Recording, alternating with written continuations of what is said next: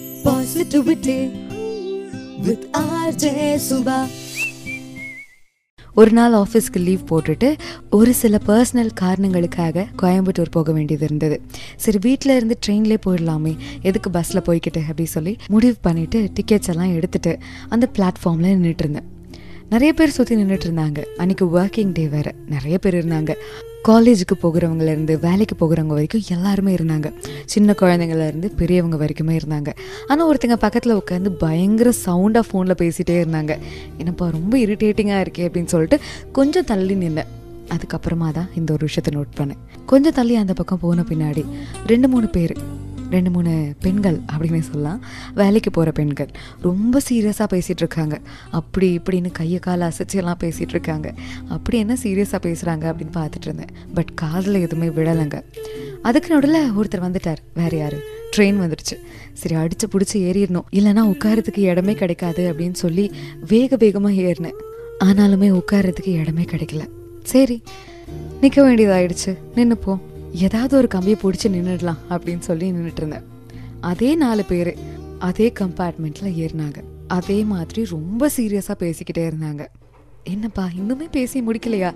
அப்படி என்னதான் பேசுவாங்க அப்படின்னு யோசிச்சுக்கிட்டே இருந்தேன்.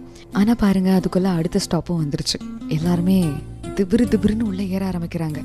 நிற்கிறதுக்கே இடம் இல்லை. இந்த கம்பியை பிடிச்சி நின்னாதான் நம்மளால இன்னைக்கு நிற்க முடியும். இல்லைன்னா நசுக்கிடுவாங்க அப்படின்னு முடிவு பண்ணிட்டேன். ஒரு சிலர் நிற்க முடியல அப்படின்றதுனால ட்ரெயின்லேயே கீழே உட்கார ஆரம்பிச்சிட்டாங்க.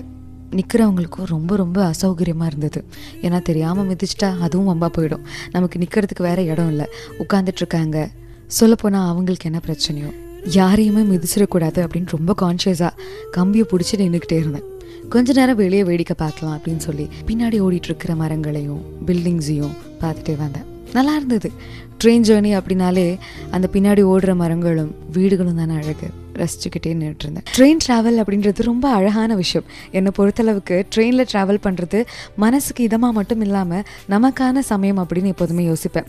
ஆனால் இந்த பயணத்தில் அவங்க என்ன பேசுகிறாங்க என்ன பேசுகிறாங்க அப்படின்னு எனக்கு மைண்டுக்குள்ளே ஓடிக்கிட்டே இருந்தது. ஏன்னா அவங்க கொடுக்குற பாவனைகளும் கை கால் அசைவுகளும் ஒரு மாதிரி டிஃப்ரெண்ட்டாக இருந்தது. ரொம்ப ஆக்ரோஷமாக வேற நடு நடுவில் பேசிகிட்டு இருந்தாங்க. என்ன தான் பேசுகிறாங்க அதை கேட்டே ஆகணுமே அப்படின்னு. ஆனால் நான் அவங்கள விட கொஞ்சம் தூரத்தில் நின்றுட்டு இருந்ததுனால அவங்களோட பாவனைகளை மட்டும்தான் என்னால் நோட்டீஸ் பண்ண முடிஞ்சது. சரி எப்படியாவது அவங்க பக்கத்தில் போய் அப்படி என்ன தான் பேசுகிறாங்க ஒட்டு கேட்கறது தப்பு தான் இருந்தாலும் அப்படி என்ன தான் பேசுகிறாங்க அப்படின்னு கேட்கணும் ஒரு ஆர்வங்க. அடுத்த ஸ்டாப்பே வந்துருச்சு. யோசிச்சு யோசிச்சு அடுத்த ஸ்டாப்பே வந்துருச்சு. ஆனால் அந்த ஸ்டாப்பில் தான் ஆல்மோஸ்ட் தொண்ணூறு சதவீத மக்கள் இறங்கிடுவாங்க. அப்பாடா ஒரு வழியாக உட்காந்துடலாம் அப்படின்னு சொல்லி குடு குடுன்னு ஓடி போய் காலியாக இருக்கிற சீட்டில் உட்காந்துட்டேன் ஆனால் என்னோட அதிர்ஷ்டத்தை பாருங்களேன். நான் யோசிச்சுக்கிட்டே இருந்தேன்ல அவங்க என்ன பேசுகிறாங்க அதை நம்ம கேட்டே ஆகணுமே அப்படின்னு யோசிச்சுக்கிட்டு இருந்தது.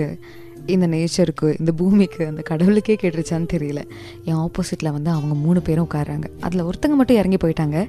அதனால் மூணு பேர் வந்து உட்காடுறாங்க அவங்க பேசினதெல்லாம் நான் காது கொடுத்து கேட்டேன். கேட்கும் போது அங்கே புரிஞ்சது. அவங்க எவ்வளோ சீரியஸான விஷயத்த பேசிகிட்டு இருந்தாங்கன்னு. எனக்கு ஆப்போசிட்டில் உட்காந்துட்டு இருக்கிறவங்களுக்கு சுமார் ஒரு நாற்பது வயசு இருக்கும். அவங்க பக்கத்தில் உட்காந்துட்டு இருக்கிறவங்களுக்கு ஒரு முப்பது வயசு இருக்குங்க. மூணாவதாக உட்காந்துட்டு இருந்தவங்களுக்கு சுமார் ஒரு முப்பத்தஞ்சு வயசு இருக்கும். அவங்க ஜன்னலை பார்த்து உட்காந்துட்டாங்க வேடிக்கை பார்த்துட்டு வந்துட்டு இருந்தாங்க. இப்போ இந்த நாற்பது வயசு உள்ளவங்களும் முப்பது வயசு உள்ளவங்களும் தான் பேசிட்டு வராங்க. யாரை பற்றி பேசிட்டு வராங்கன்னா இதுக்கு முன்னாடி ஸ்டாப்பிங்கில் ஒருத்தங்க இறங்கிட்டாங்க அப்படின்னு சொன்னா இல்லையா? அவங்கள பற்றி பேசிட்டு வராங்க. அதில் அவங்க சொன்ன ரொம்ப முக்கியமான விஷயம் தான் என் மனசை ரொம்ப ரொம்ப பாதிச்சிருச்சு. அவங்க என்ன சொன்னாங்கன்னா அவங்களுக்கு எத்தனை முறை ப்ரொமோஷன்ஸ் வந்தாலும் வேண்டாம் வேண்டாம் அப்படின்னு எழுதி கொடுத்துருவாங்களாம். அதுக்கான காரணத்தையும் சொன்னாங்க. அவங்க ஏன் வேண்டாம் வேணாம் அப்படின்னு ஒவ்வொரு வாட்டியும் அவங்கள தேடி ப்ரொமோஷன்ஸ் வரும்போது சொல்கிறாங்கன்னா ப்ரொமோஷன் கிடைச்ச பின்னாடி அதிகமாக வேலை இருக்கும். அங்கே இங்கே அப்படின்னு ட்ரான்ஸ்ஃபர் பண்ணுவாங்க. தன்னோட குடும்பத்தை தன்னால் பார்த்துக்க முடியாது அப்படின்ற ஒரு பயம். தனக்கு ப்ரொமோஷன்லாம் எதுவும் வேணாம். சம்பளம் கூட நீங்கள் கூட்டி கொடுக்க வேணாம். இருக்கிற இதே பொசிஷன் எனக்கு போதும். இதுக்கு மேலே எந்த ஒரு ஆசையும் இல்லை அப்படின்னு சொல்லிடுவாங்களாம். அதுக்கு அந்த நாற்பது வயசு உள்ள பெண் என்ன சொன்னாங்கன்னா அது என்னமோ உண்மைதான். நானும் பாரேன். அப்படி தான் எழுதி கொடுக்க போகிறேன் இன்னும் ஒரே ஒரு ப்ரொமோஷன் மட்டும் கிடச்சிருச்சுன்னா அமைதியாக இருந்துக்க போகிறேன் நீங்கள் வேணால் சம்பளத்தை கூட்டி கொடுங்க. ஆனால் எனக்கு ப்ரொமோஷன்லாம் வேணாங்க. நான் இருக்கிற இடத்துல இருந்துக்கிறேன். எனக்கு பெருசாக ஆசை இல்லை அப்படின்னு சொல்கிறாங்க ஆனால் எனக்கு தெரியும். எனக்கு புரிஞ்சது. அவங்களுக்கு ஆசைகள் இருந்தாலும் அந்த ஆசைகளை அவங்களால அடைஞ்சிக்க முடியாது. அதுக்கு முக்கியமான காரணம் குடும்பம் ஒரு தடையாக இருக்குது அந்த குடும்பத்தை தான் தான் பார்த்துக்கணும் அப்படின்ற பொறுப்பு அவங்கக்கிட்ட இருக்குது ஸோ இதில் இருந்து நான் எந்த ஒரு உண்மையை புரிஞ்சுக்கிட்டேன்னா பெண்கள் வேலைக்கு போகிறாங்கன்னா அது சாதாரண விஷயம் கிடையாது. சரி இவங்கள எல்லாத்தையும் விட்டுறலாம். அந்த முப்பது வயசு பொண்ணு என்ன தெரியுமா சொன்னாங்க? எனக்கு எரிச்சலா வருதுக்கா ஆத்திரமா வருது. ஒரு இரிட்டேஷனா இருக்கு. வீட்டில் யாருமே புரிஞ்சுக்க மாட்டேன்றாங்க. காலையில என் பையனுக்கு சாப்பாடெல்லாம் ஊட்டி வேன்ல வச்சு அனுப்பி விட்டுறேன். ஆனா என் ஹஸ்பண்டுக்கு ஈவினிங் அவனை போய் கூட்டிட்டு வர வேலை மட்டும்தான் இருக்கு. ஸ்கூல்ல இருந்து கூட்டிட்டு வரதுக்கு அவருக்கு அவ்வளோ வலிக்குதுக்கா. கூட்டிட்டு வரதுக்கு அப்படி புலம்புறாரு.